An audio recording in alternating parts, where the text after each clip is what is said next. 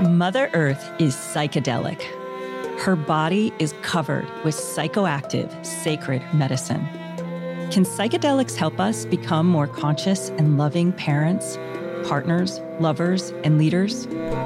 Welcome to the Psychedelic Mom Podcast. I'm your host, Michaela Carlin, the Psychedelic Mom, a mother and entrepreneur partnering with Mother Earth's sacred plant medicines to heal, awaken, and learn to live in alignment to my truth. Psychedelic literally means soul revealing.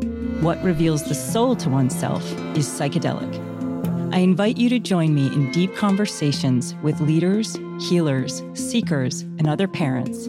I will share my journey, the wisdom, practices, medicines, and mistakes that have changed my life, and personal stories of others on this wild path. We are the medicine needed to birth the more beautiful world we know is possible.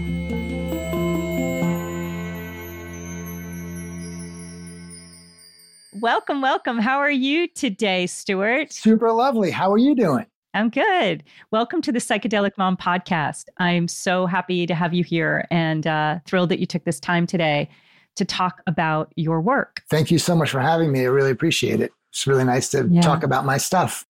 Well, I was interested in your work. We have a mutual friend who tapped me into you and your work. And for those of you listening out there, Stuart is a student of alchemy and then teaches others the process of using prayer to alchemize their lives. Is that kind of what you're doing? Yeah. I mean, I like to say student, teacher, teacher, student. So I'm always learning and then I'm teaching and then I'm learning more. I'm learning from my students. I'm teaching them and they're teaching me and everything just keeps on going back and forth like that. But yeah, my, one of the things I work with to help people create a new operating system is using prayer, I guess my own definition of it to help people transmute and to navigate reality, day to day reality, essentially. Yeah. Interesting. So on the Psychedelic Mom podcast, I'm exploring earth medicines and psychedelics as medicines and tools that can help us have a deeper connection to our soul and also to be tools for alchemy. But I'm also looking at life from the lens of psychedelic means soul revealing, and anything in life can truly reveal the truth of who we are. But I also like to look at the aspects of our life that can be psychecliptic, soul concealing. So as we tap into this conversation today, I might be asking you questions about how your life has unfolded and the aspects of your life that may have been truly uh, psychedelic in some areas that were psychecliptic. So I'm curious in what you're doing right now, this work with prayer and alchemy. How did you get into this and what is your process? Well, essentially, actually, it all started from doing ayahuasca for the first time about 15 years ago. So before I started working with plant medicines, it was just an artist in New York City, a counterculture artist, kind of living a very debaucherous lifestyle as you do in New York City downtown as an artist.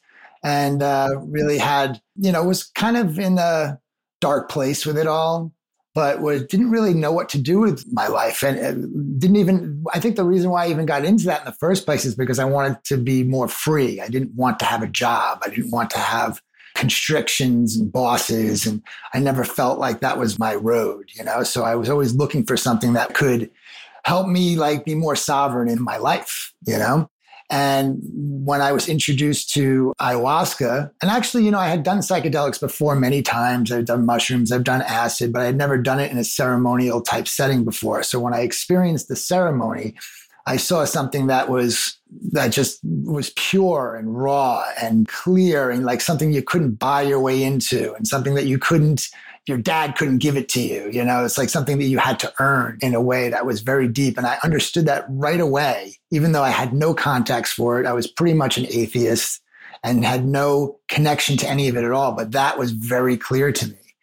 So i immediately just stopped everything out what i was doing and went into deep study with plants essentially ayahuasca, but also peyote. And I, I went down a lot of different roads. So I want to peel back some of the layers of that. But first, maybe what we'll do is we'll talk about your work now, and then we'll trace back how your past kind of works into the process that you use today.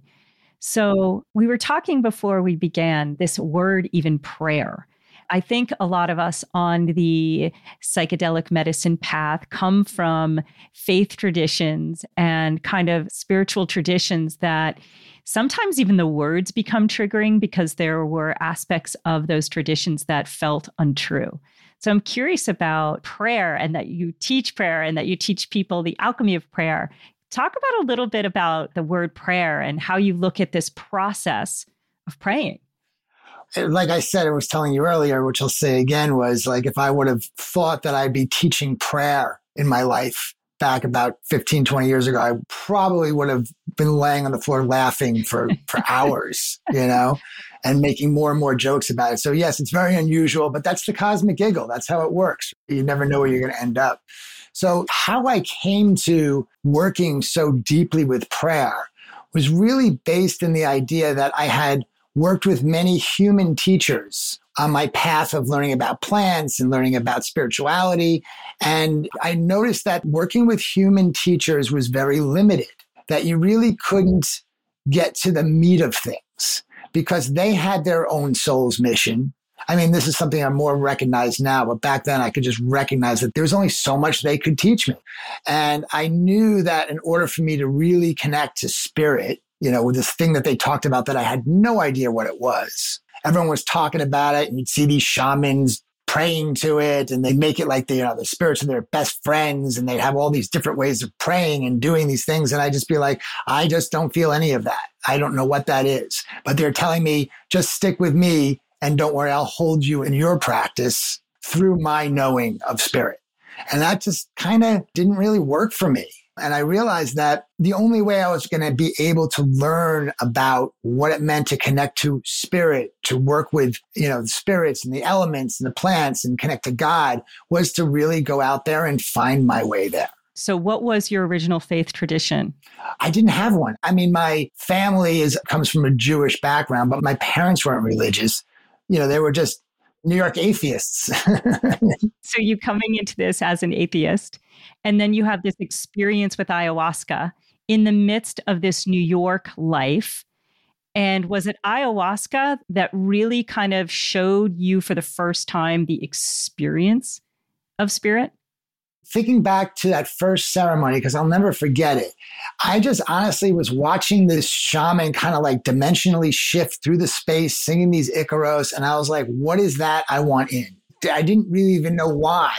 It was like I was home in this place that I had never felt before. Like everything about it felt like so familiar that I felt like I was done that before or that I was doing that. Like, you know, as an artist in New York, I was this very counterculture troublemaker artist who was always putting on these very magical experiences for people that were quite shamanic in nature now that I look back on them. Of course, I was coming at them from a egoic, debaucherous way that was creating a lot more problems for myself than needed.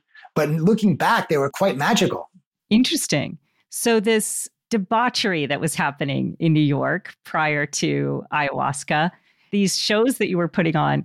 What was your life like then? Because it sounds like it's radically different today. I mean, you know, the 90s. the 90s happened. You know, well, I, we all lived the 90s differently. How did you live the 90s? I had a friend who was actually in Warhol's factory. His name was Ronnie Cutrone. was a good friend of mine. He died a few years back, but uh, he was Warhol's assistant. And he told me if you remembered the 70s, you didn't have a good time.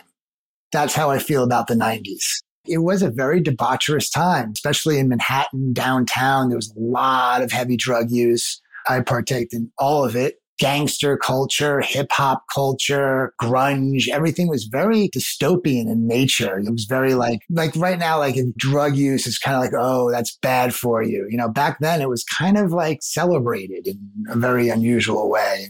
Everyone was doing it. I know prayer has like a vibration, and the, I know you speak a lot about vibration. If you spoke to the vibration of that time of your life, how would you describe it? It was definitely heavy, but not without its beautiful teachings. Like, I think it was Terence McKenna that said, a shaman will go to the depths of hell. And if he can get himself out of it, then that's how he becomes a shaman. And I understand what he meant by that, you know, because I went to some very dark places back then and to get myself out took a very long time. There's even remnants of it still to this day that carry in my vibration that I, once they come up, I just purge more of them. I just take a look at them a little bit deeper, you know, because it's just like a spiral going up. So every time you hit that area again, you can go deeper with the healing. Everything that happened to me during that time was totally necessary for me to be doing what I'm doing right now. If I didn't know the depths of that world, like I got to experience it, I don't think I'd understand what I'm doing right now as well. So, what was the depths of the shadow? What was the, like, how dark did it get? Yeah. You know, it's like, you know, heroin, cocaine, hanging out with gangsters, the darkest of characters. The funny thing is, is like, I liked hanging out with like kind of like street gangster type people more than like the celebrity culture, which I was invited into. I felt that world a lot more creepy. you know, I felt a lot more connected to like people that were like robbing the system. I related to that more. I think I was just always very counterculture.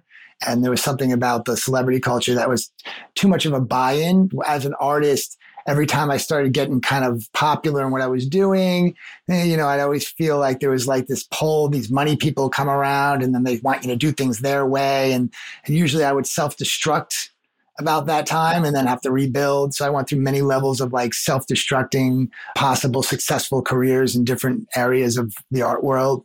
And it was a trying time. So you mentioned heroin. I mean, heroin is a really I shouldn't say anything because I don't know anything about it, but I I know that it's a hard drug and that it can be hard to get away from the grips of heroin. That's the biggest problem with it beyond that, it's quite amazing. It has its value, you know? And what value did it have for you? Well, it was interesting. The reason why I got into it was not necessarily because I just, it actually was a very conscious decision. So I had building like sets and doing a lot of very like physical artwork, building things. And I had broken my knee when I was younger. So of course they got me, you know, they started giving me painkillers. It's the old story, really. That's essentially how I got into it, you know, and then I got to the point where I was getting them black market. You know, there was no thinking about fixing the problem. There was like talk of operations, but I'd never felt comfortable getting operations like that. There was something that always withdrew me from that idea. So the painkiller seemed like a good idea and I did like getting high. So that worked for me. So then it got to the point where the painkillers were getting really expensive. And so then my friend, who was this very smart, amazing artist, really good guy, you know, seemed to have his act together, brought over some heroin one day. He goes, Yeah, just this is a $10 bag. It'll take care of your whole day. And I was like, Yeah, but it's heroin. so I decided, I was like, Well, I always said I was going to do heroin one day. I definitely wanted to try it out. You know what I mean? So I'm like, why don't, uh, maybe now's the time. So it was like, this is the time Stuart does heroin. So there was a very conscious decision behind it.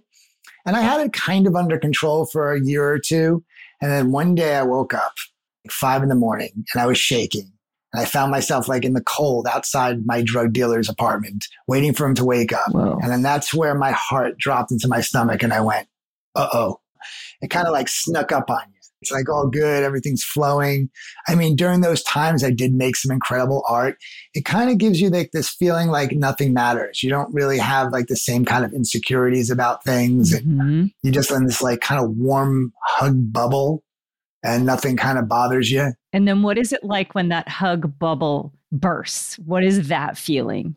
It feels like your soul just got stolen. Oh, yeah. Out of your body, sort of. You just know that you've just become enslaved by it. So, how long did you stay in that phase of enslavement or in that moment at your drug dealer's house where you like, oh, I can't do this? It was a back and forth for a couple of years. But it, just around that time, actually, I think it was about after that moment, I still stayed with it. But after that moment, that's when I, my first ayahuasca ceremony was like around the corner perfect timing. It was just lined up. And then I was doing, I probably was doing heroin right before the ceremony.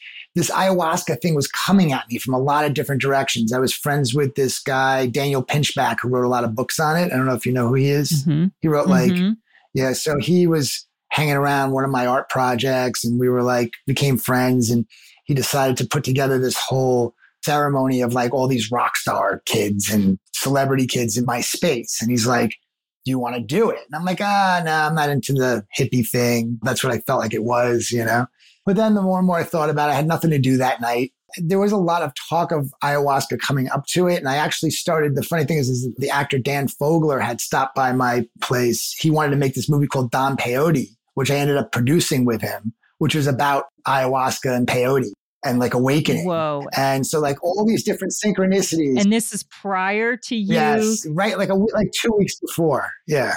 So like that was another reason I'm like, well, if I'm gonna make a movie about this, maybe I should know what it is. You know what I mean? There was like that kind of an idea. There was nothing to do. And someone had just asked you to work on an ayahuasca film. So it was kind of like, you know what, maybe I'll try this. And I'm on heroin. And this is not typically how people come into an ayahuasca ceremony, but this is my way. there was no real talk of like, oh, you have to get clean before ayahuasca. Like there was no no preparation, no integration. You know, it's not like what it is now, like ayahuasca everywhere. You know, it's like exactly. There weren't retreat centers. They were just like these guys coming up to the city with their leaves and a bottle, and that's what was happening. You know. Whoa. Yeah. So that was a real sliding glass moment for you. Yeah, that's when everything changed. And what happened was is that the medicine seduced me. That's what I always will say. Ayahuasca seduced me. Like she showed me exactly what it was that I really should be connecting to. A lot of this wasn't even mental. There was a depth of felt sense that was so deep. And so it was like home in a way that I had never experienced before. There was just no denying it. In that ceremony, I said, this is what I should be doing. Whatever this is, I want it. I want to do this. And then two weeks later, the building that I had this huge business in that was about to get financed burnt to the ground. Whoa. And I lost everything. Whoa. So it was like this business that was about to get financed by a billionaire. Everything was going amazing. Did you see Kali in your ceremony? there was no Kali energy. It was all like seduction, seduction, amazing God consciousness, like feelings of like wholeness, beauty. I was living a pretty dark life. So like to like experience all that, it was like it's how the medicine works. Like showed me the other side. And could you feel the difference? I mean, there you are taking heroin and feeling obviously heroin feels good. People wouldn't do it if it didn't, right? So you're feeling that the warm hug of heroin. What was the difference with that and ayahuasca that was like, I want this, I want into this? You hinted on like how heroin felt like dark and those times felt gray and low vibration. What were the, some of the senses within the body, the deep knowing that you got from ayahuasca? What was the difference really? Wholeness, life, love, connection to all things. Ineffable. yeah, the standard stuff. But like, it was enough for me to be like, like announce to the universe, like, I want to quit everything I'm doing and I want to do this you know, and it was very strong feeling in the ceremony of that too. It was like, you know, the smell of the Palo Santo, like everything was like home, home, home, home. Mm-hmm. And just the, the songs, the sounds, the whole thing. There was this feeling like I have been here before. I had never felt home anywhere. I always felt like an outsider. That ceremony space was where I felt the most complete and the most nurtured, I guess, by the presence around me that I think I've ever experienced in my life. Well, it had to have been profound. And I know a lot of times the words that get used for spirit and earth medicines and psychedelics and the experiences and the journeys that we have in them sound cliche after a while. And at the same time, the truth of what you're talking about, like here you are feeling for the first time in your life a place of home that you've never felt. Like that's, can't really put into words. But I actually, as I sit here, can literally feel in my body that sense of homeness and how you must have felt in that place. And of course, it's just the beginning. mm-hmm. But it was, it was very awakening. Mm-hmm. But I was pretty deep on the other side. So this is just the beginning of a long adventure. So once that building, that, that business was called Collective Harder, would have became a success and I would have got financed, my life would have been I don't know what my life would be right now. It'd be completely different. I could be dead. I, I don't know what it would be, but there was definitely some sort of spiritual, um, what's the word I'm looking for? Intervention. Intervention maybe. is exactly the word I'm looking for. my life has usually been like that. You know, it's been like these huge ups and downs. I seem to create a lot of that in my life, you know, in the past. That's changed a lot now because of the way I'm working differently. But that was just one of many situations in my life where it was just like this huge, like atomic explosion. So, what was the process of coming clean from heroin and starting to walk this path of more wholeness for you? So, the building burnt down. I lost everything. That was bad. And I still had the bad drug habit. I was still fighting it, but I wasn't really doing too much work on it. I had heard that there were like these guys in Brooklyn, these like just, you know, these Puerto Rican or Taino guys, street guys that were doing ayahuasca ceremonies. So I connected with one of them actually on the set of Don Peyote. So I was still working on the movie at this time. I'm working on the movie. So I meet, Oh my God. I meet this Oh guy, God. Salvador, who of course. he's on the set and he's like, Whoa, did anyone do ayahuasca here? And then no one had done it but me. We're making this movie about ayahuasca. You know, it's a funny, it's a comedy. So this guy's a serious guy. And he's like, You guys don't know what you're talking about. So they send him to me like I'm the pro, but I had only done it once. And he's like, You did it? I'm like, Oh, yeah, I did ayahuasca. And then I was like, Do you know where we can do more? he's like, Yes. So then he started inviting me to his like ceremonies in little tiny apartments in Brooklyn, packed in people. Brooklyn, Bronx kids, Harlem kids, indigenous, rediscovering their indigenous ways, essentially. I was probably one of like two or three only white guys there. You know, now you go to an ayahuasca ceremony, it's pretty much all white people. But back then it wasn't like that. It was very fringe still. So I started drinking with them. And then like within a year, I was still doing heroin Wow. and the medicine was still seducing me. So the medicine was still like seducing me, still showing me all this great stuff. And I felt like I was like winning the war. Like I knew, I, I at this point, I knew that both things were not going to work out. But for some reason, they were. Both things were working. I was feeling better, but I was also not having to quit my habit completely. The habit was lessened. Essentially, what happened in this time also, I got this opportunity to move into the Chelsea Hotel hmm when it was just closing, a friend of mine had a room for rent and it was like basically empty. So when I was living in there, I'm like, okay, I'm living in the Chelsea Hotel. I should do heroin and do artwork, you know, because that's what you do in the Chelsea Hotel. From so that was that that kind of like stopped my healing a little bit. And then what happened was within a year or so of doing these things, the medicine finally was like, no more. And the hammer came down and it was brutal. It was like basically like either quit heroin or quit me. You can't do both anymore. Like it's it's over. And so I put down the ayahuasca first. I'm going to come back. I promise. It was also just like, you know, I knew what it was going to take to quit the other thing. And, you know, the ayahuasca was a little bit easier. And then I had a friend who asked me to put one together, and my ego was like, oh, I know the shaman. So, you know, I got to put it together for this cool guy that I know. In that ceremony, I was in like deep detox. It was so painful. This is when I kind of got really deep into conspiracy theories.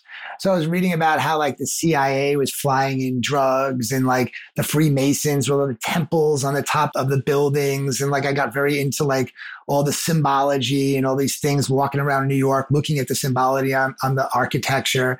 And so I was in this apartment and it was like had a view of the whole skyline. hmm And I was seeing all the temples on top of the buildings, the golden temples. And then I was thinking about how the government flies in the drugs, gets us hooked on it, and then puts us in jail when they catch us on it. And I was like, I always thought that I was like this outsider rebel person, but then I realized I was a slave in the ceremony. And then from that point, I was like, oh my God. Yeah, I was just a part of the system. I was the the rebel guy within the archetype of all the characters within the culture who just basically copied the artwork. Yeah, it feels like suddenly I'm picturing you feeling this art world rebel life that you've been living.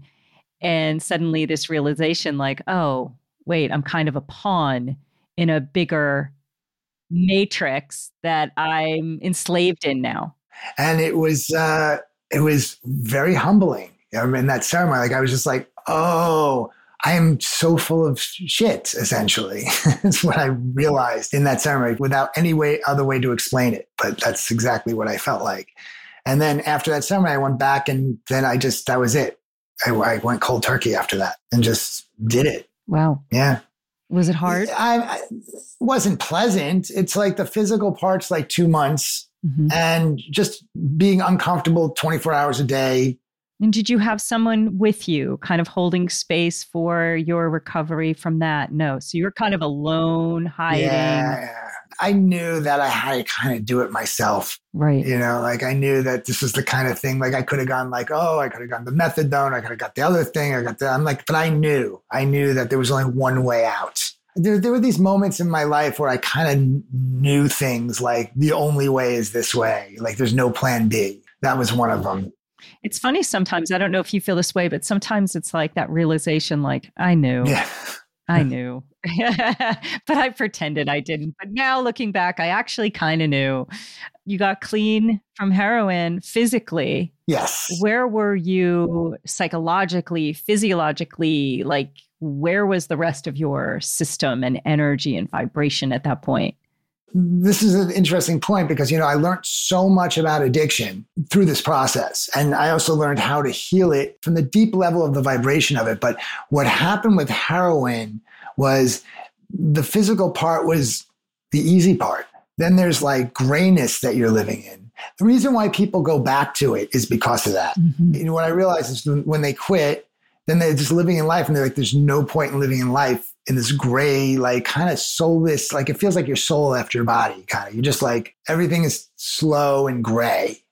Would you think that all addiction is like that once people move away from addiction, or is addiction really just lack of connection and it's separation from spirit? And that's basically what's going on when we're addicted to anything. This is a good segue into one of the programs I'm doing, which is using tobacco to clear the vibration of addiction out of the body. So what I realized, because after I had gotten clean, clean, clean, got to the point where I wasn't even drinking coffee anymore, you know, I was so clean and I was, you know, serving medicine. I'm like this super clean, clear, meditating every day. But yet, as I'm sitting here talking to you, I would still have like, as I'm talking to you, this moment where I'd be like, I want some organic blueberries, like a whole pack of them. You know what I mean? Like, because the addiction just jumps from one thing to the other. I didn't have the coffee anymore. I didn't have like the, the bad sugar anymore because I quit all those things. So I just kept on quitting all the things that I was like, you know, doing in an addictive way, you know, like, you know, I had to have my coffee every day. Huh? You know, like, like you can feel it. It's like this grabby energy, you know? So it's like this grabbiness. Like I always feel like, mm, you know, so it, it kind of takes you out of presence. It's also what it does is it disconnects you from infinite abundance. So if you're always coming from lack and you're always in this grabby, I need something on the outside, you're not living in infinite abundance. You're not connected to that higher vibration. So you're in this lack and lower vibration. This is a big part of it too. The other thing with addiction that I found is that it's not it's from the substances. The substances are only the thing that you're trying to fill a cup from the outside in. You were right about what you said. It's separation from God, it's separation from the oneness. So you're in separation. You think you need something outside yourself to satisfy this emptiness inside yourself, when actually you can fill the cup from within. From the unconscious eating or the unconscious consumption of whatever you're consuming, you're continually putting this vibration into your body of this unconsciousness. So the food matter holds that vibration or the, the substance matter holds that vibration and stays in your body and continues the pattern, the loop of neediness. So in order to really release yourself, and that's why, you know, you ever see people in AA? I mean, AA is great in the idea that they do talk about the separation from God thing, but they also say you have a disease. And most people in AA just walk around all the time thinking that they're sick and they're white knuckling it. That's no way to live. I do think that probably in some ways, earth medicines help people in addiction. You know, I can think of the ways that for me, for example, I didn't have any substance addictions, but I can look back and look at, like you said, organic blueberries. I was addicted to this obscenely healthy, rigid, workout, obsessive way of being. And so from the outside, I don't know that it would have looked like an addiction, but God forbid I didn't get my workout and my organic food in and this whole circular thinking. Because if anybody had pointed it out, and actually, I think at one point my daughter did, and, you know, I then saw a similar issue trending toward my kids. You know, my kids then one of my daughters had a particular, you know, an issue with eating. And so now I'm, I'm passing this along. And so then that was the realization like, whoa, this isn't healthy. And it simultaneously, like you, hit at a time where I was entering the psychedelic space and the earth medicine space. And I look back now and I had the gift of working with Iboga, which I wasn't taking Iboga because I had addiction. I had no idea. I was new to the space.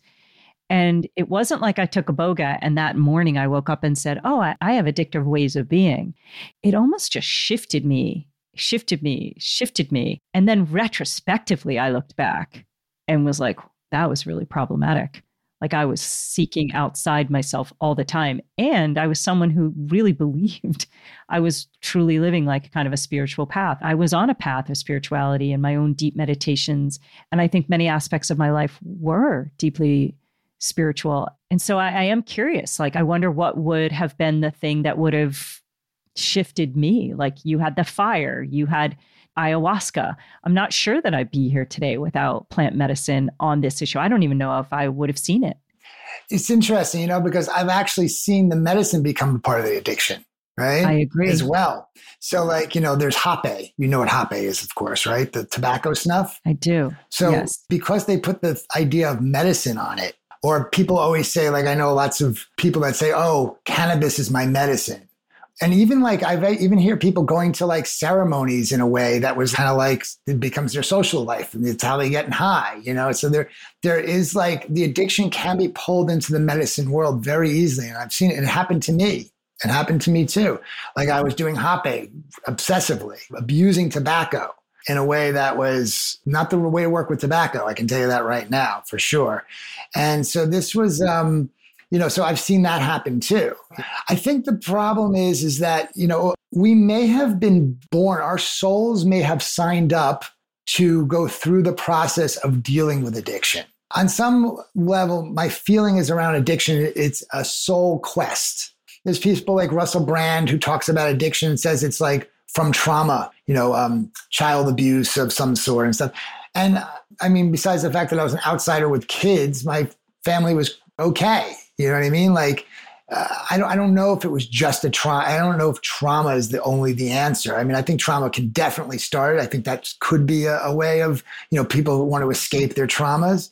But I also think there may be this soul's mission to learn about how to connect to the oneness and get out of addiction. You know what I mean? So I think that that's another possible way. Yeah, I think so. And what you were talking about too, sometimes it is the pain is the way. Mm-hmm. I think whenever we're in addiction, not always though, because we can fool ourselves, but I think deep, deep down, there's this knowing it's not coming from a place of wholeness. Yeah, it's it's exactly that, right? It's you're not in wholeness. You're not like if you're connected, if you you know when people say this is I learned this through this process. So the idea about connected to oneness. If you it's like one of those language things again, like what does that actually mean? Like sure, you can sort of mentally understand it, but from a deeper felt sense, do you actually know what it means to be connected to the oneness or to God? You know, the language is a little bit it's it's, it's too mental. And it can sound flaky. It's like, okay, you're connected to the oneness. like, exactly what does it even mean? you know, it's just one of those uh, things. What does it know? even mean? Yeah. I mean, the language, it's so funny. The language with all the spiritual stuff is just so wrong on so many levels. Most of it are scientific terms, like we're raising our vibration. It's a scientific term. It's not really supposed to be used in the connotation of the way we're using it from like a spiritual perspective, although it kind of works. But I think the actual definition is very much different, you know, than the way we use it. So let's shift there. How would you describe, instead of using vibration, what is spirit to you? And how do you teach people to actually experience spirit? How do you teach people to come to their essence within themselves to experience something greater than themselves, whatever the, the thousand names that someone might call God. Like, how do you teach that? It's interesting. I just figured out how to talk about that like last week, and now I can share it. But well, perfect time. This question I could not have answered a week ago, you know, how that works. But what I figured out what it is based in my own studies is to connect to spirit or to God or to the, the language of that is not mental. It's in the body. It's a felt sense. So I'll kind of give you an example of what I mean. Uh, you know, there was this time where I was during COVID where things were really intense and I was feeling like I wasn't liking what was going on. And I, I wanted to know that I was in the right place, you know, because we were all kind of like, what's going on? And I was sitting with my fire and I was praying with the fire about like, is New York a good place to be right now? Like, I don't know if being upstate New York is a good place to be. It seems like, you know, everyone's partying down in Tulum and Miami and, and it's like dystopian nightmare here. Like, I, you know, I'm not really feeling like it. I'm not feeling so much a dystopian nightmare, you know, like I'm not in that field of it, but I'm living in a place where it's all around me, which I kind of liked because it, I felt like I was necessary here. I felt like I was bringing a light to the, you know, shining a light on something that was very dark. But I was going through a moment with it and I was sitting with the fire. And then all of a sudden I had this feeling like the fire just got me. Like I'm taken care of. Like the guidance system is here. I pray with that fire every day. I give it offerings. Like there was just this cemented feeling in my gut that I was like, oh, I don't even have to think about this question anymore. Right that was how the answer was received through my body feeling that, that answer. Afterwards, I was able to make a mental construct of the feeling. So I was like, okay, what's that feeling? That feeling feels like this altar, this fire that I pray with has got my back and will be a guidance system for me if I ever need to make a move quick and protect my family. And there was just this knowing and feeling from that experience that just completely alleviated any questions I had. It's interesting you say that. I was with my sister recently and brother, and you know, a lot of conversations about what's going on in the world. They're always asking me, what do you think's going to happen? As if I have like a magic ball and this intuition of what's coming. And how are you preparing? What are you doing? And how, how should I prepare? And I'm like, well, prepare for what? Because you never know actually what's coming. And what I was trying to describe is basically what you said. I said, I think the greatest thing you could possibly do is tap in because your guidance system will tell you with everything. What if something wonderful is around the corner from you? How do you tap into that and follow it? Yeah, what if something does happen in the world? Where are you going to go? You're going to go where you're guided. But if you're not tapped into that guidance system, you are going to be depending on others and then you're not in full sovereignty. So I agree with you in this sense. And what you're talking about is the felt sense of that guidance system. It's a language that you need to learn in order to understand the guidance. It's all built in synchronicities. And, you know, this is a perfect segue to get into the prayer work because this is exactly what I'm teaching people through the prayer work. So the prayer work, what I realize is like, yes, we were talking about how the word prayer like ah you know and you know the reason why i work with the word prayer instead of intention or manifest or you know those other more new agey type terminologies the quantum you know like joe dispenza style language or is because of the vibration of the word and how the person who prays the prayer and the prayer are spelt the same way. Mm. So usually when there's a meta situation, that shows me that there's a lot of water running through the there's a lot of energy in that because it just keeps on creating. It almost seems like the circular infinity field. Mm-hmm. That's that's beautiful. I actually never thought of that. Mm-hmm. Yeah, you want to work like that. You know, so the prayer, the person who prays is the prayer. So, like, how this program works is like what I discovered was, and actually, I didn't even know that this was teachable. Mm-hmm. Essentially, how I got to this was little quick background, not to get so deep into it, is like I had been in deep study with teachers you know, in the medicine. I was down in Peru. I was down in Colombia. I had a lot of other types of teachers that were teaching me about shamanism. And the thing was, is I was getting, I was getting information from the plants that was very different than anyone else was getting. I was getting more of like creational visuals and like I was able to create hallucinations. And there was like a very different texture that was happening for me. And everyone else I spoke to was getting very different stuff. So I talked to some of these teachers about it or some of these, you know, people that I was working with, and they mostly put it down. They're like, you shouldn't be doing that. That's not what we're doing here. This is not what this is. But it was very powerful the way the plants were showing it to me. So that was like my first kind of realization that my mission, my reason why my soul has manifested here was to learn something different than what theirs were. And then I started realizing that the only way really to truly to learn this stuff was to go out on my own and to really make my own connections. So you know navigating the infinite and working with these medicines in, in this way can be you know considered dangerous or um, can go a little bit nuts you know? So i had to figure out a way of creating a container for myself so that i could navigate my way towards the information that i'm supposed to be working with and at the time, were you mostly working with ayahuasca or different medicines? Yeah, I was mostly working with ayahuasca, which also was part of the thing because ayahuasca does have its although the ayahuasca was showing me certain aspects of things, it is not used for, I, I think ayahuasca is essentially really used for the purposes of healing. Uh, where I always wanted to work in a much more expensive, higher, you know, like I look at ayahuasca, like from serving it as I was a plumber. You know, I was like doing the deep digging, helping people push out all the darkness up to the surface, purging it out. It felt a little bit like plumbing, very like earth based. It's not extremely higher chakra type of medicine. You know, there's other medicines that are way more higher vibrational and other plants to work with. Blue lotus being one of those. Not necessarily even psychedelic plants can help you obtain deep esoteric wisdom through prayer with them. So, you know, I started realizing I wanted to connect more with ayahuasca, but ayahuasca did seem like it had like a kind of a cap or something. And I was cooking my own medicine and I was working with medicine that was not connected to lineage. So I was doing my own thing, which also I got the white neo shaman guy branding and, you know, had people telling me this and that, like not supposed to do this, not supposed to do that. But I, I just didn't listen because I didn't I learned one thing from this one teacher. His name was Shiva. He said, whatever you do, stay behind the medicine. So what I'd always have done is just listen.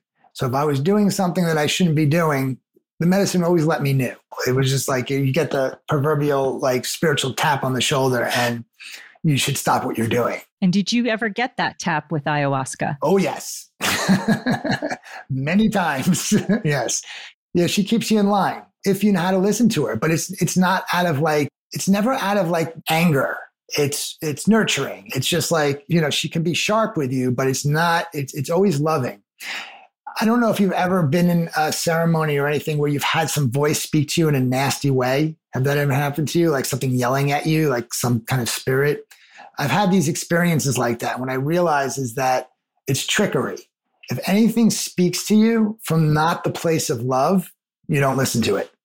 So all my relationships are built with love. So with the plants, with the elements, everything has to be built in love. And, and that's how you can create these relationships where by feeling the energy, if it's a place of love, it's a place of friendship, brotherhood, sisterhood, family, and this beautiful communication, it's coming from the right place. If the information is coming to you in this kind of aggressive way, it could be something that you shouldn't be talking to. At some point, did you put ayahuasca down and not serve it anymore? Several times. Yes. After the first time I started serving, essentially what happened was I got this vision that I was going to end up in Hawaii and I was going to meet somebody. I was going to drink ayahuasca every day for two months and then I was going to cook it and serve it. And literally that's what happened. Like I traveled around the world. I ended up in Hawaii. I met this guy the second day I was there who was a cook. Wow. He gave me two bottles of medicine. I drank it every day. On Christmas, we cooked it. I had all these bottles. And then people started calling me about ceremonies. Oh, I heard you're into the ayahuasca thing. You want to come here? And then I started traveling around. I stayed away from like New York and California and Austin. I was like Texas, Mississippi, deep South Louisiana. You know, I went to places like that. I was actually giving talks in like Louisiana to like church people, going to churches and talking about ayahuasca with them. What were you seeing serving medicine? Like, what was the experience of serving other people medicine and holding the container for, you know, besides being a plumber, I'm sure there were other aspects of it. What were you witnessing? Well, here's here's an interesting point. I mean, that's a really that's a long that could probably be a long question. And I'm sure I have a really good answer for that. But one thing I did learn is that once I started learning how to trust my prayers, I no longer was in my head during the ceremonies. So in the beginning, I was not as tailored as I should have been. I've never had a problem. Everything always went super well. But basically what would happen is is like I would always be worrying if people were having a good time or if they were getting the healing that they came from. And so I was like working really hard. When I started deepening into my study of my prayer and trusting my prayers, I would pray over the medicine before I started and then basically I knew the prayer was going to come true. So I would never have to think again. You know, what I would be able to do is I, you know, to answer that question a little bit more was you can definitely tap into people and help them move energy. It's very magical stuff happens. You know what I mean? It's, everything's connected. When I first started, I was singing all the time. Then I stopped. And then the second round, after I had quit for a little while, I was just basically meditating and praying the whole time and would have a musician playing music. But then there would just be moments where I would just pick up my leaves and shake them. And like oh, someone would come up to me afterwards and go, Oh my God, that changed my life. And, you know, like, so things would just come through me and I just do them. So was, the more and more I did, the more and more I was able to get out of the way, which is, I think is the best answer I can give to that. So let's say I said to you, you know, Stuart, I don't really know how to pray. What would you say to somebody like prayers don't really work and I don't really pray. What would you say? How would you start to help them understand what prayer actually is? Well, essentially, I mean, I mean, it makes sense. Most people, uh, you know, it's like our our divinity has been stolen from us. You know, culture has downgraded us to regular humans, but we are fractals of the whole. So we are that. You know, we are that which we want to pray for for help. I always say co-creator creator.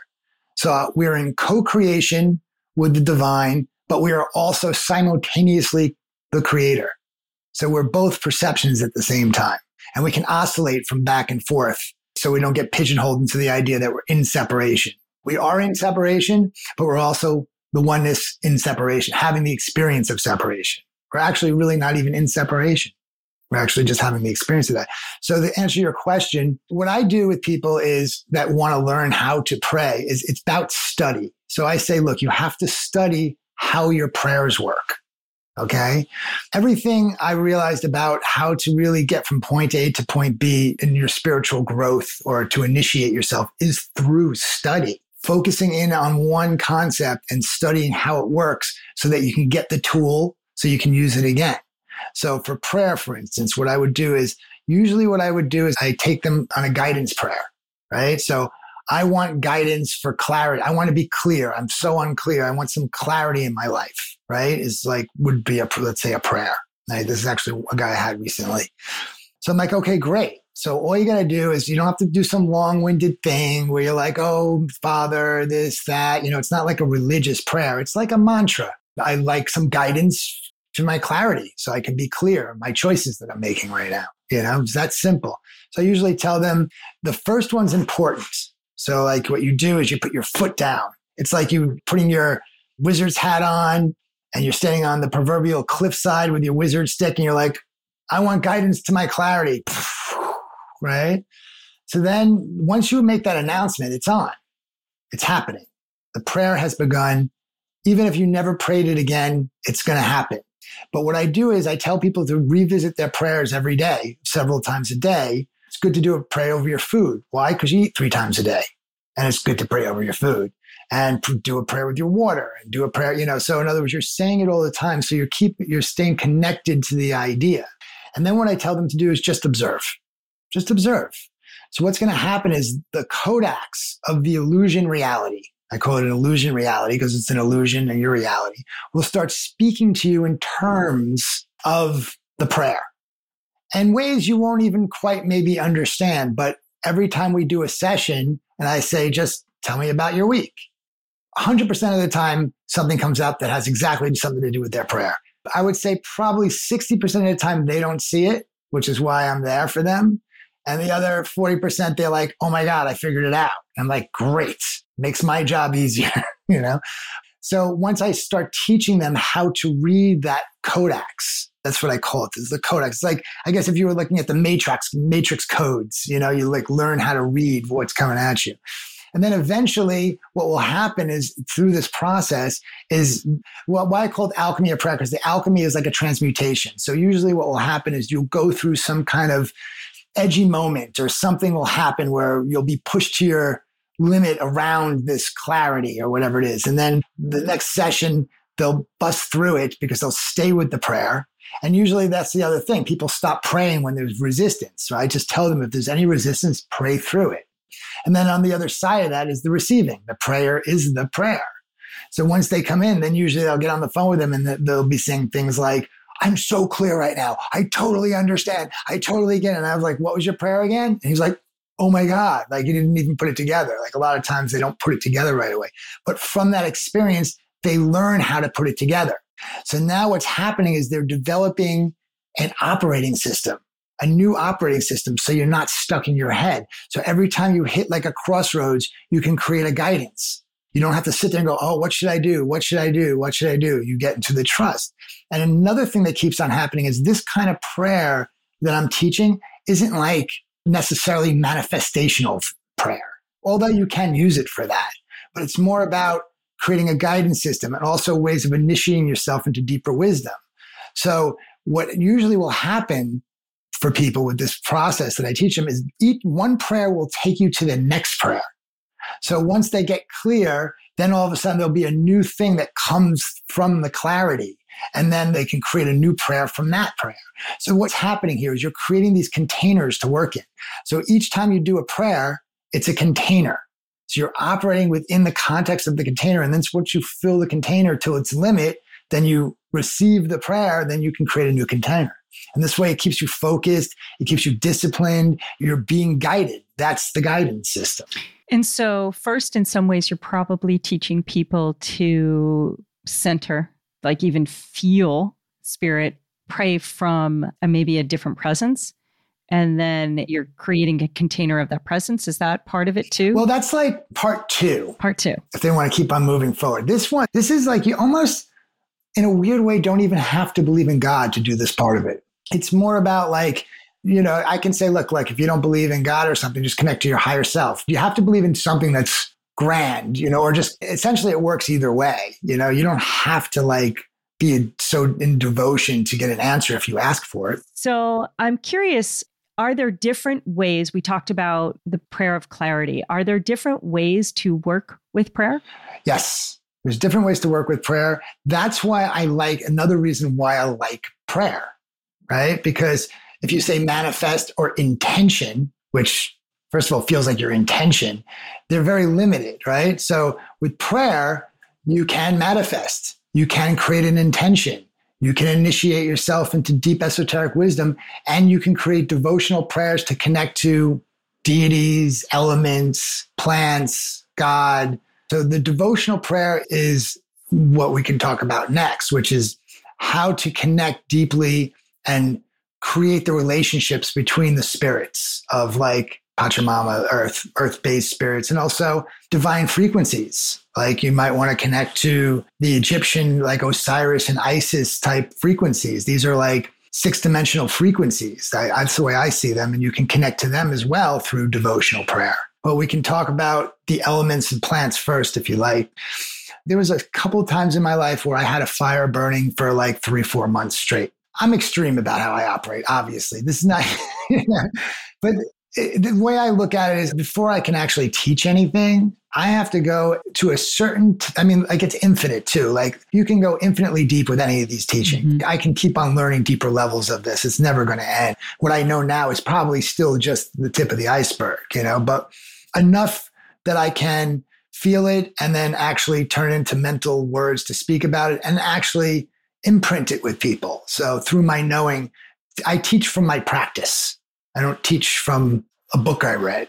or an idea or something I learned from somebody. I teach from my practices, you know, so there's like a vibrational aspect to my teaching. I was just thinking it's interesting because as Westerners, many people think of it as like, what do you mean, the elements? And even going back to, I'm thinking of this guy that I like to read about a long time ago, Victor Schauberger, who was, they call him the water wizard. He was so brilliant. They call him kind of the Nikola Tesla of water. I know he is. Yeah. Not many people know about him, but he really spoke about how he just sat and listened. The water told him. And we're, as Westerners, so far away from being connected to the elements. So it sounds strange, but really what you're talking about is all of our primordial or our indigenous roots that we've gotten away from. And that is listening and being in relationship with these elements. And so it sounds like for you, you had a fire every day for months and were in deep relationship with that fire. What would you say that medicine taught you, that fire taught you? To do something like that, like it just changes you. You know I mean? It's the devotion, it's the devotional act. It's that will bring you there. And you'll have many, many, many days of of no magic and frustration before you actually get to the surrender of the of the magic of it.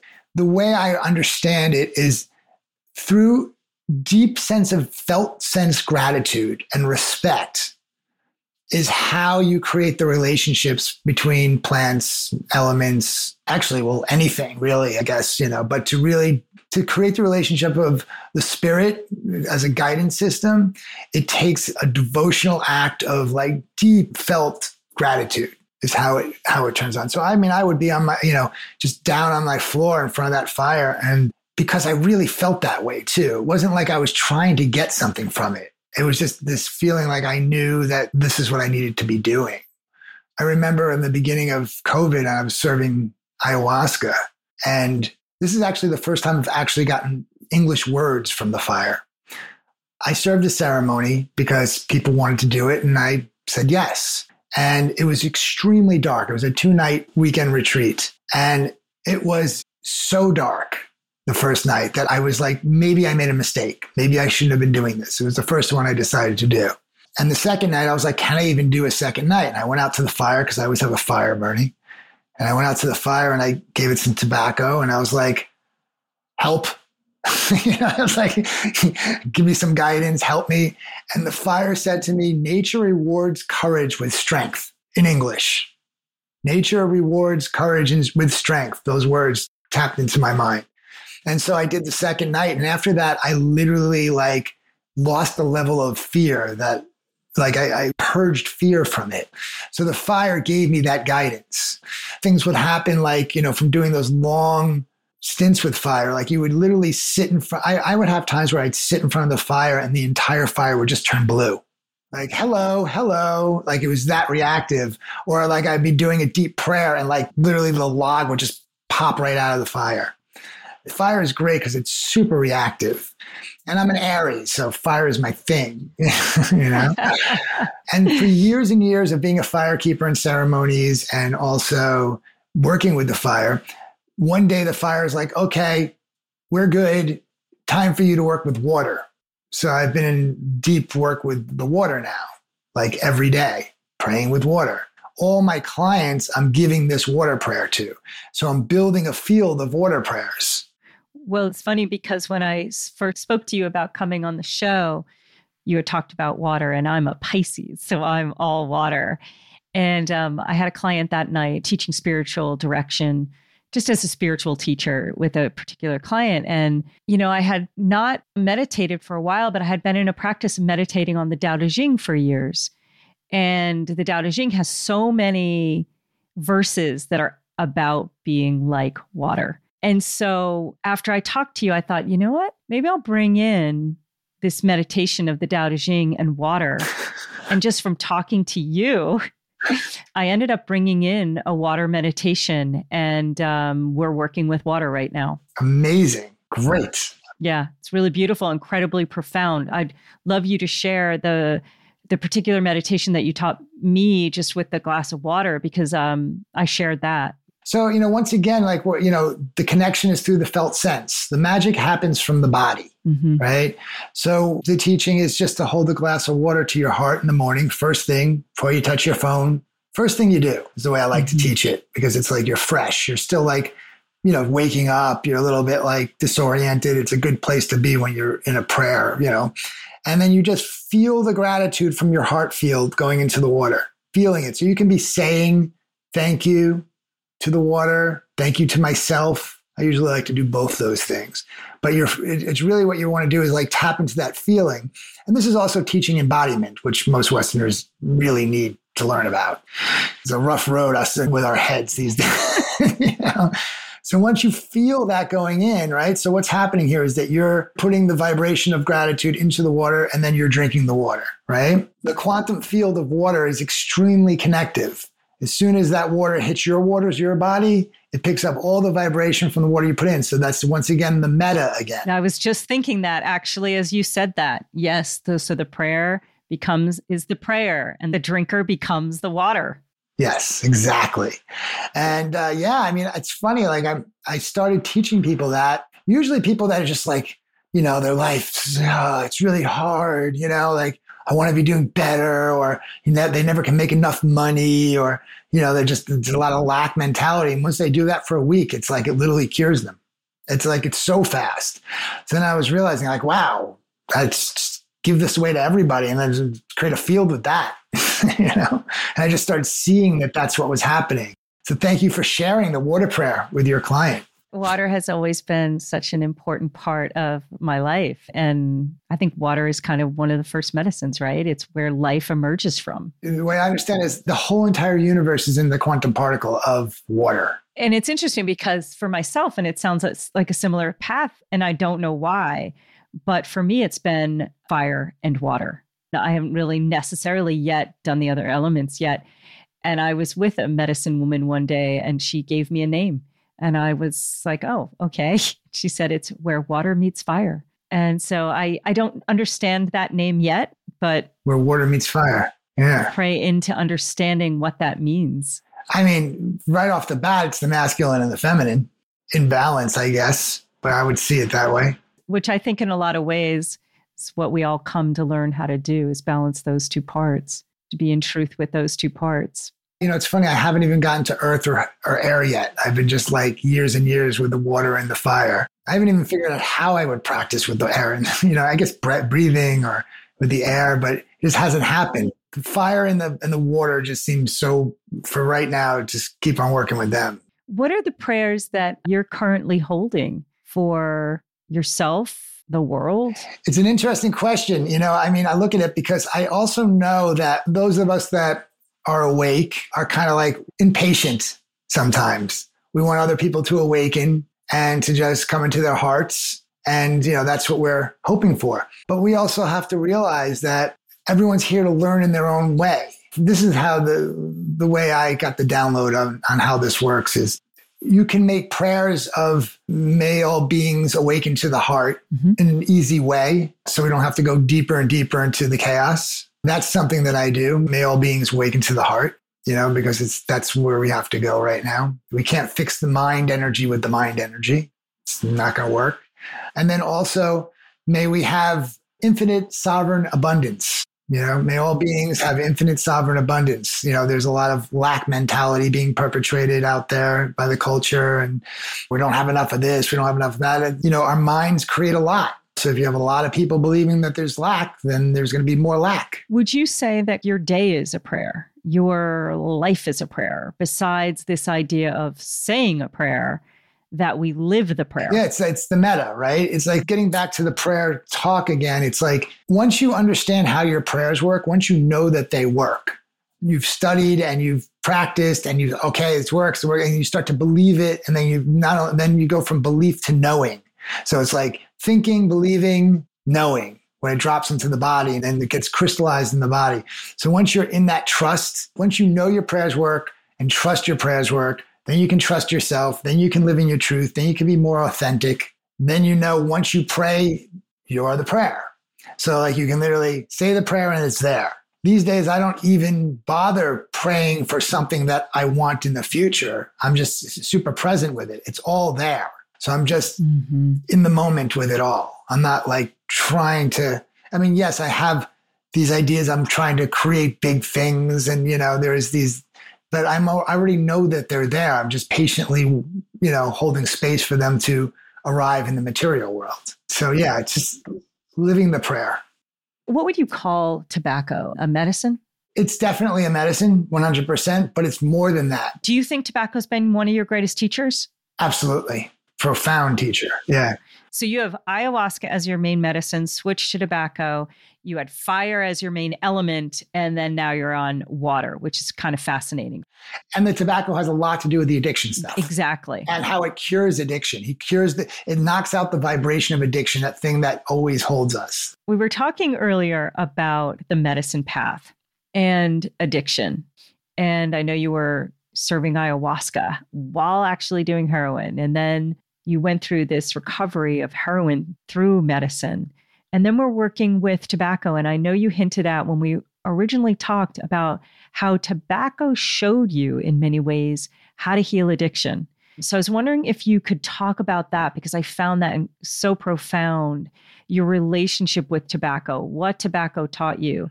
So, tobacco is a really powerful teacher. Uh, I'm going to start this with an indigenous story that I heard recently, which was so like tobacco. So essentially, how the story goes, and I'm not sure I'm getting it totally right, but there are all these master plants. Now, when we talk about master plants, you know what I'm talking about, like coca, rose, ayahuasca. You know, there's all these master plants, bobinsana. You know, like there's all these plants that are considered healing, powerful plants, right? So there, all these plants are lined up, and God's going down the road to each plant and saying, "So, what do you want to offer humanity as a healing?" And each plant would give its answer. And at the very end of this line is tobacco.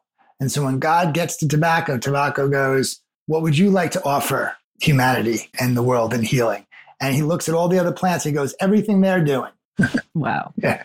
So that's So that's a, that's an indigenous story about tobacco. So amazing. I love for many years smoking tobacco unconsciously.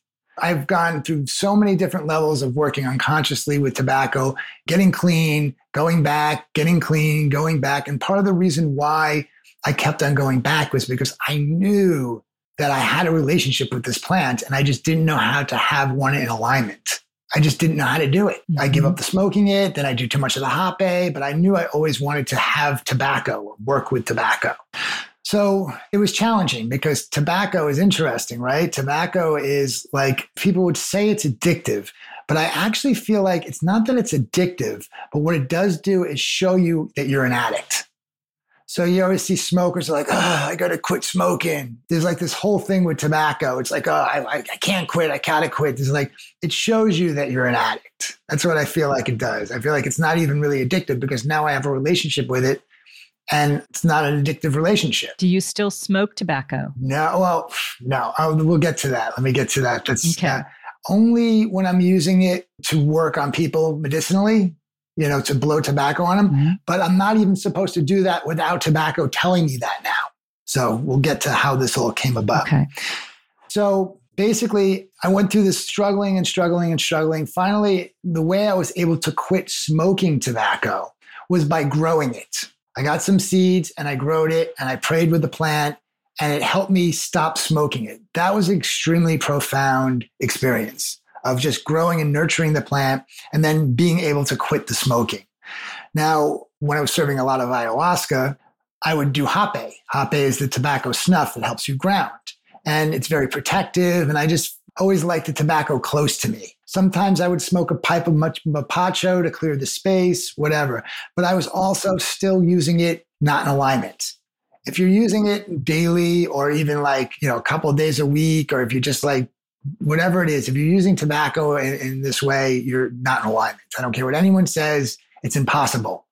And I would see it happen too. Like if there were times where I was like working with tobacco super unconsciously and using it very like addictively, the magic of my work clearing people with it or working with it, you know, from a medicine perspective the magic was gone. Hmm. But if I was doing it, if I was in alignment with it, it was so powerful. Mhm. So what happened was I because I was serving a lot of medicine, I started doing a lot of hape and I got deep into the hape again. And um, last year, what happened was I got this really, really beautiful hape. It was gifted to me from this really powerful shaman in Brazil, and it was very special. And I did a hit of it, and all of a sudden the tobacco just started talking to me. Mhm. And the tobacco was like, you're supposed to be a sacred med- uh, tobacco carrier. You got to stop this. This is not working for either one of us. You know, we got to fix this problem. This is what you have to do. Now, one of the things I had started doing prior to this moment was drinking and purging on tobacco regularly. I was working with this Colombian shaman, Taita Lucho, uh, from the Inga tribe, and he became a very good friend. And he told me straight up, I don't know why he told me, he's like, you need to be drinking and purging on tobacco. That's how you're going to connect to tobacco. He didn't even know I was trying to connect to it. How are you drinking tobacco? You make a tobacco tea and then you drink it and then you purge. hmm It's very uncomfortable. Not- It sounds awful. very dangerous, very awful, very uncomfortable. Don't suggest it, but I started doing it quite regularly. Now, why dangerous? It can be dangerous. You know, can people can get super sick. I, I mean, why? I think it's just because tobacco is on the edge of medicine and poison all the time. It's a very edgy plant. You know, it can, you know, if you don't know what you're doing with it, tobacco kills people.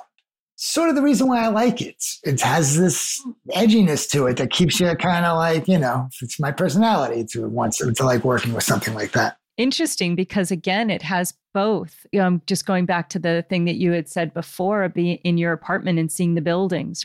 Tobacco has also been something kind of captured by the society as far as like tobacco industry. It has this edgy feel, and yet at the same time, it's part of kind of enslavement. You were learning with tobacco suddenly how to be in right relationship. Right. So now you're drinking it and purging with it.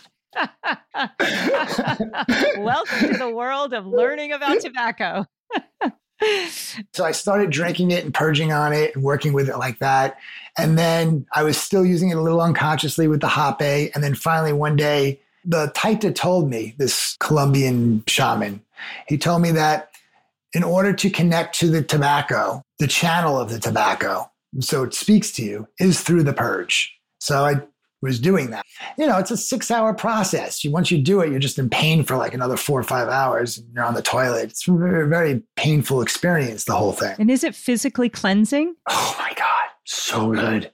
When once it's over, you smell you, you smell different. Wow. It purifies your mind. You have like no mind energy. It, it like Did he teach you how to do it? Like how to make the tea, how to go about this process? Yeah, I mean, I kind of knew, but he did. He I, like I did it with him. I got the gift of living with this guy in the jungle by myself. He's a very famous guy for like two months, so you know I got to see how he did things, and he was a real wizard. So I liked the way he operated. So I. Mhm. I liked his ceremony with it. So essentially, what it is is like you're just making like three pints of tea, and you're drinking three pints of tea. And as you're drinking it, you're purging and drinking. It's not a pleasant experience.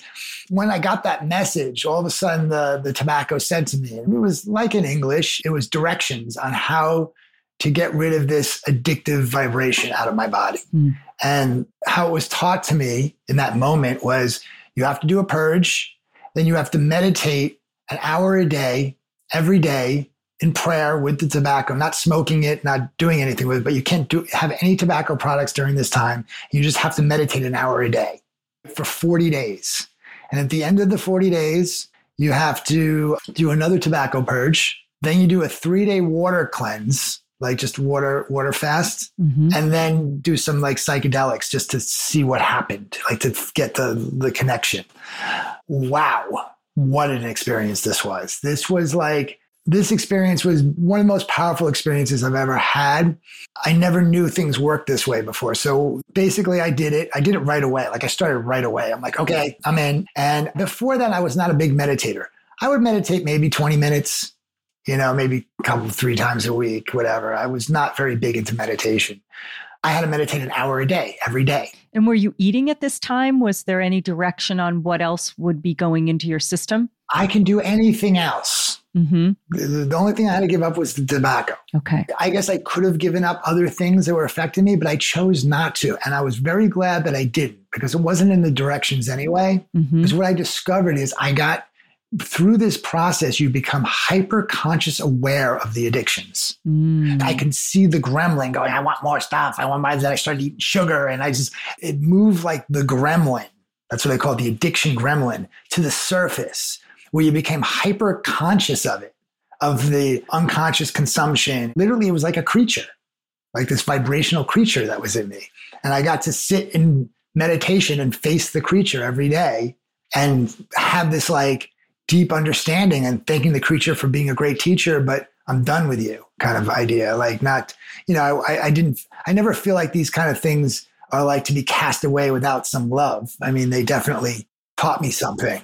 So I had that experience and I did the whole thing one day drinking, 40 days meditation, one day purge again, three day water fast, and then do a little ceremony with some psychedelic, whatever you, you know, whatever you chose. Okay. And what did you choose? I did some mushrooms. Okay. So, deepest process you've ever had. You're looking at the addiction gremlin that lived within you. You're learning about this vibrational field of addiction. And then what happened? Once I got through it all, I felt differently. The, after I did the three day water fast, I didn't feel like I needed anything. I felt this calming in my body that I hadn't felt in a long time.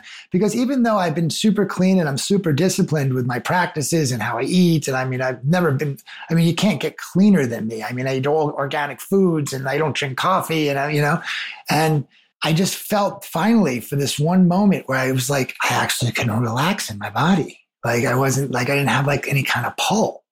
And I had not felt that in I don't know. I can't remember the last time I, I probably when I was a little kid.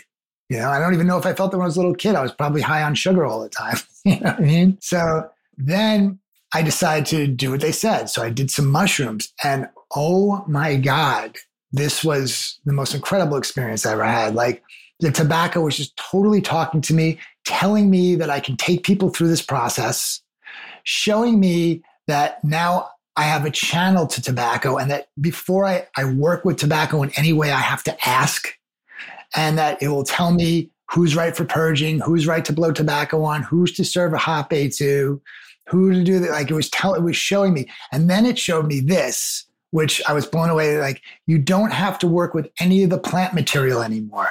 Now you can actually energetically work with tobacco. So I can do tobacco healings energetically now. So I can ground people over the phone. I've done it before. Like I did it with my fiance Mm-hmm. during this little ceremony and she like was blown away. Like I, she totally felt it. Like it actually was, I got all these gifts from the tobacco that were extremely magical from the experience. So amazing. This is why devotional prayer is so powerful. And I've also gotten gifts like this from the water and from the fire. And like, this is how you really learn how, you know, all of a sudden you'll just be downloaded this information and you won't even know how.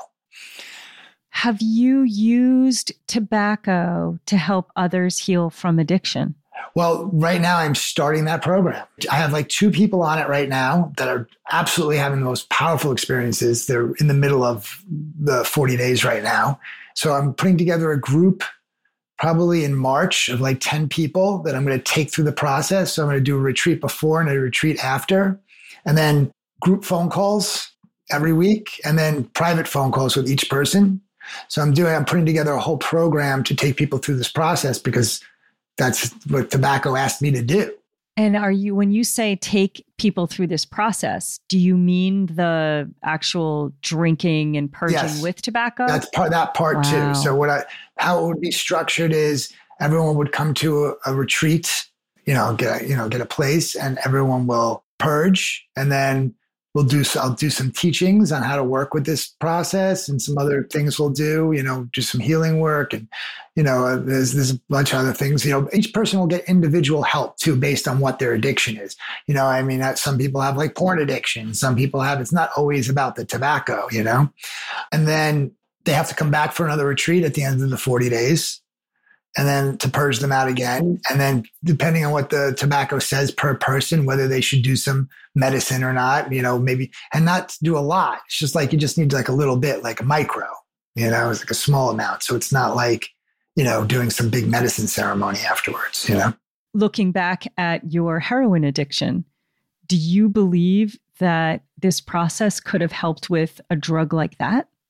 Okay, the way I see it, like I said, this is new for me, is that I believe that this process is for people more like me. Mm-hmm. I mean, in the sense that they have been addicts on big drugs, mm-hmm. but have gotten off them mm-hmm. or have been off them for a long enough period of time.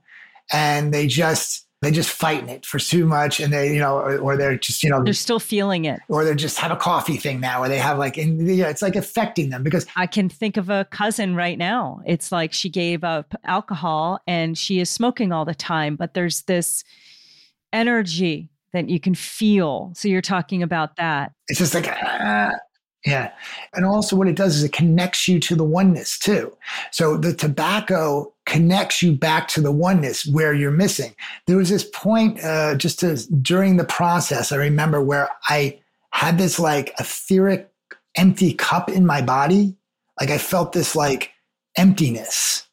And I had the felt sense to fill the cup from within, from my heart right? So that's what I did. So the tobacco was showing me how to like, you can just sit there and be cool and fill that empty cup. You don't have to go to the refrigerator to do it. You don't have to light up a cigarette to do it. I mean, just how about that right there? Because I think so much of what we do as human beings is look for something outside of ourselves. And then for people that experience, and I think to some degree we all do, some trauma, mm-hmm. I think deep down, deep down in the cellular levels, maybe of each human being, is this fear of being alone, of this fear of like aloneness. And here the medicine's telling you, showing you kind of what all the great teachers have said it's within, it's within that you're there then with this empty cup being shown how to resource that cup. And yet it's probably also teaching you there's no such thing as empty. It's that paradox. It's like fill the empty cup within that's never empty. Yeah, basically. there was some also some other stuff that I feel like is very important to share that was shown to me at the end of this process. One was getting back to what you were talking about the commercialization of tobacco. This probably goes for cannabis too, but it was showing me how because men have gotten into wrong relationship with tobacco is what's created all this um, hard stuff with masculinity. So because we're not in right relationship with our tobacco is the reason why masculinity is toxic essentially interesting is one of the things it was showing me well it's interesting i'm thinking of the marlboro man right you're taking masculinity and a form of masculinity anyway. And you're putting it on the cover of everything and it's tobacco. That's fascinating, actually. It's funny you brought that up because that was one of the images I saw was the Ma- the Marvel Man. And what did it show you from that? Well, what it was showing me was basically that, like exactly that, is that they, they created this false idea about what it meant to be masculine and how to work with tobacco. So it created this whole culture of disappropriating the tobacco in this like you know very twisted relationship that ultimately has created some sort of issue with our consciousness because of this this plant is so powerful mm-hmm. the other thing it showed me which is really powerful about plants and this plant in particular plants are operate at certain vibrations right and there are these beings that are actually channels for divine frequencies. Mm-hmm. So, tobacco is a channel for the cosmic father frequency. So, the primordial masculine frequency is the, what it channels. So, what it brings to the planet. So, it grounds that frequency into the earth plane. So, if it's not in alignment and you're not in alignment with it, you're out of alignment with your masculinity. That's pretty unbelievable. It's pretty profound, right? Just even the awareness that plants, and I think earlier in the conversation, when you originally were talking about even working with ayahuasca, what you started to realize is that you were working with human teachers, but they did not have the level of wisdom that plant teachers did. So you went directly to the plants. Go to the source on your path. and then the lineup of all these plants telling the source of life, God, what they wanted to bring to humanity.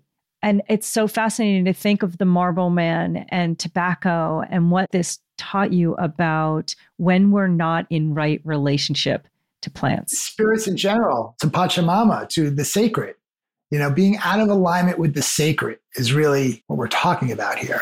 And then we become out of alignment with each other and we see each other as separate and we end up with all of what we're seeing in the world. I'm curious about one thing because I was in a um, ceremony.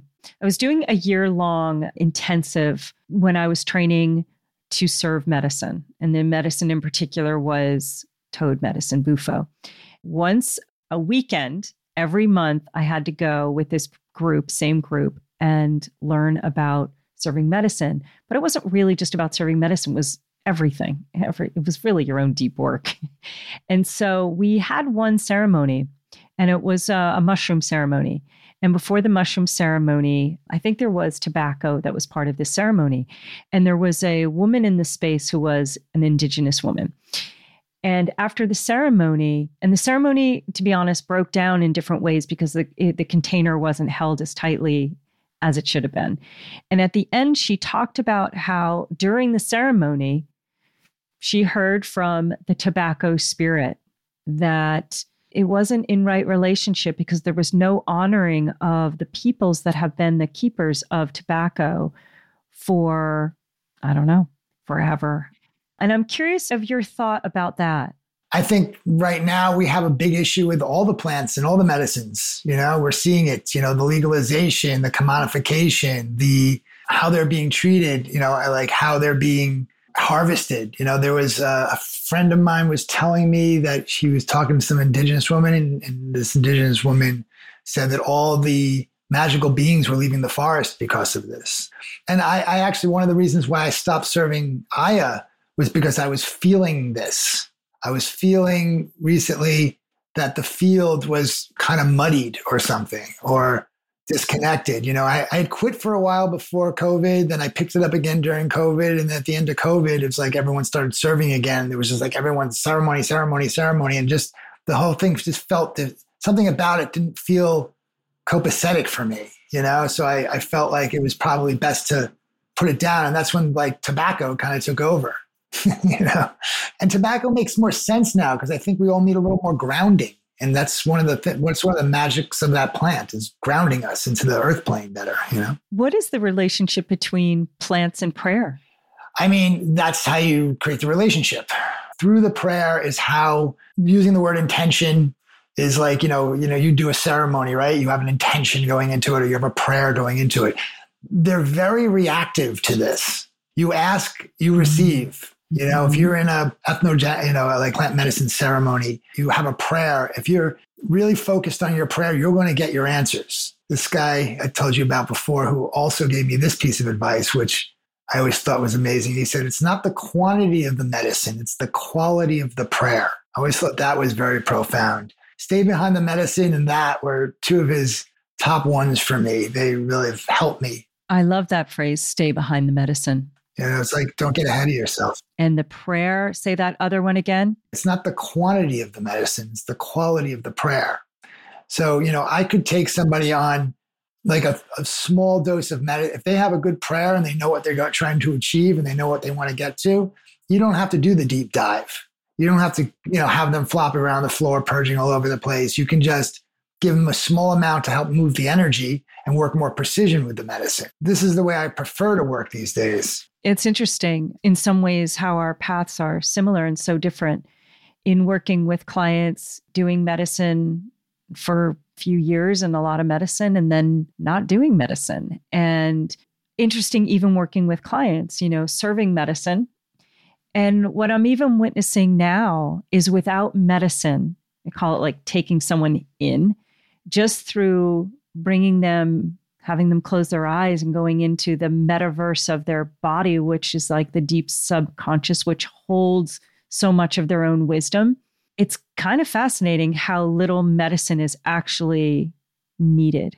Now, granted, I think for some of the bigger things, major addiction or major traumas that are being that your protective parts have hidden for so long, you may need iboga. You may need the medicine to really kind of break through the layers there.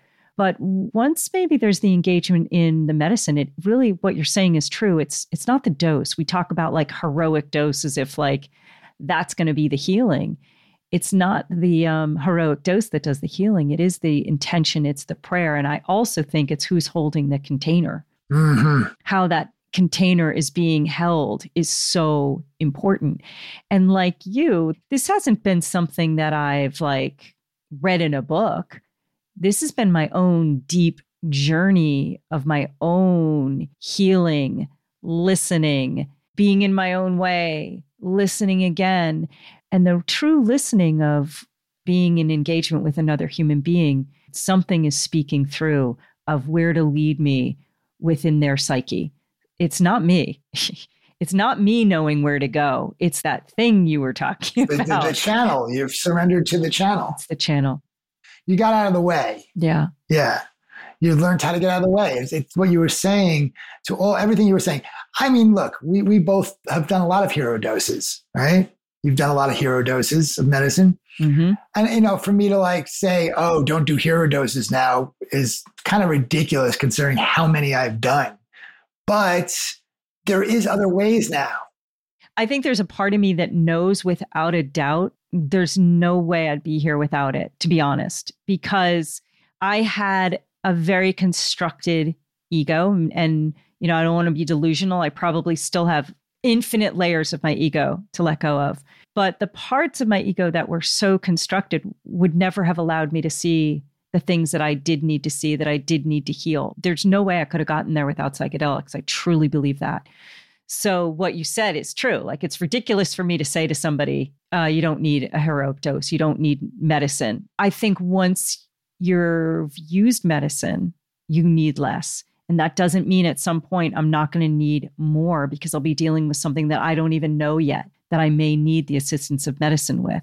I feel like COVID was this dark night of the soul for the whole world where it pushed all the darkness up to the surface. So things are easy to move. So these experiences that you're having and I'm having of helping people move big energy, lineage stuff, dig deep traumas very easily is different now. We are in different times than when we started. When we started, things were a lot denser, things were a lot more pushed down. Now everything's kind of more up to the surface. I think you're right. You can see it on the world stage, right? So there's like so much ridiculous corruption and darkness everywhere around us, but it was always there. We're just, it's just up to the surface now. It's no longer buried underneath. So that's happening within us as well. It's like as above, so below, as within, so without. So I feel like although I highly suggest that people should do heroes doses, if you just don't feel like you want to go down that path, doing the work that you're talking about, doing this prayer work, doing the other things, you know, because I've helped people do very deep trauma work with, with the prayer work, no medicine. You know, it's doable. There's many ways to get there. Really interesting. I've been doing a lot more of the non dual practices.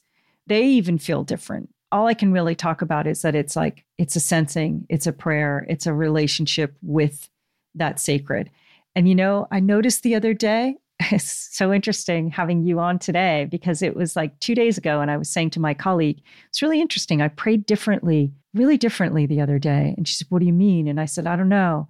My prayer didn't come from like me, the separate self, Michaela, the this unique expression, not this self praying to that capital S self. It was almost the higher self, soul self, sacred self. Okay, I don't know if I can put this into words, but saying, hmm, what do I want to experience through this articulation of myself?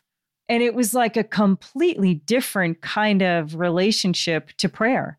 It was as if I knew the Michaela, the self Michaela, was here. And I was very aware of this sacred self, non dual self, saying, hmm, let's collaborate here. What is it that we want to experience through each other? That's amazing when you have those openings like that. It's so beautiful. So what I would say is you should definitely nurture that. You know, like nurture it, like hold on to it. Remember what that voice sounded like. Remember what it felt like, because you want to be able to like nurture and and bring that back in, so you can have that as a guidance system. You can have that as a tool to work with as well. Yeah, amazing stuff, huh? Do you want to end with a prayer? May all beings be at peace. yeah. yeah. No, I mean, on a serious note, we do this work, right? Because it's a prayer. We do it. We're doing this work as a prayer.